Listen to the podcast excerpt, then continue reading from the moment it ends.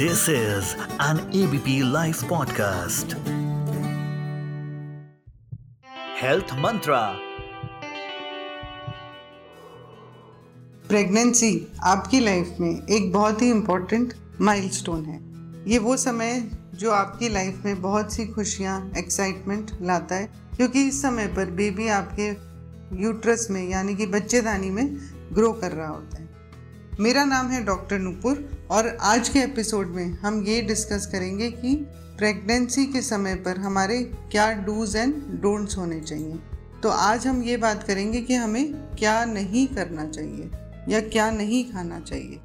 सबसे पहली चीज़ is to avoid alcohol and smoking during pregnancy क्योंकि इन दोनों के सेवन से risk of pre delivery birth defects या फिर बच्चे का वज़न कम होना का साइड इफ़ेक्ट हो सकता है। दूसरी चीज़, जो चाय कॉफ़ी का हम इंटेक करते हैं, यानी कि कैफ़ीन कैफ़ीन की मात्रा भी प्रेगनेंसी में कम होनी चाहिए और इसकी लिमिट है 200 मिलीग्राम पर डे यानी कि एक से दो कप डेली से ज़्यादा का इंटेक नहीं होना चाहिए।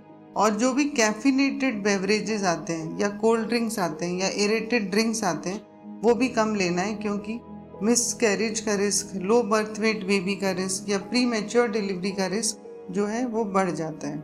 यदि आप चीनी कम लेना चाहते हैं तो उसका सब्सटीट्यूट सैक्रीन नहीं होना चाहिए, क्योंकि प्लासेंटा को क्रॉस करके बच्चे के जो टिश्यूज़ हैं उसमें जाकर डिपॉजिट हो जाते हैं। अगर हम फैट इंटेक की बात करें तो आपकी डाइट में वो 30 परसेंट या उससे कम होना चाहिए। तो यदि आप 2000 कैलोरीज का डेली इंटेक है तो जो आपका फैट कंटेंट है वो 65 ग्राम्स पर डे से ज़्यादा नहीं होना चाहिए। कोलेस्ट्रॉल की मात्रा 300 मिलीग्राम पर डे के अं-, अंदर ही रखनी है। यदि आप फ़िश ईटर हैं तो वो फ़िश जिसमें मरकरी है वो अवॉइड करनी है क्योंकि उससे बच्चे का जो ब्रेन डेवलपमेंट है वो डिले हो सकता है। अगर आप सी फ़ूड खाते हैं तो वो अनकुकड या अंडर कुकड ना खाएँ।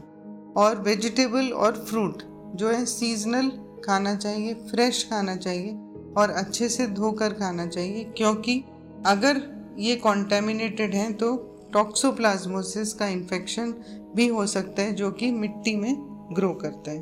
Thank you this is an ABP live podcast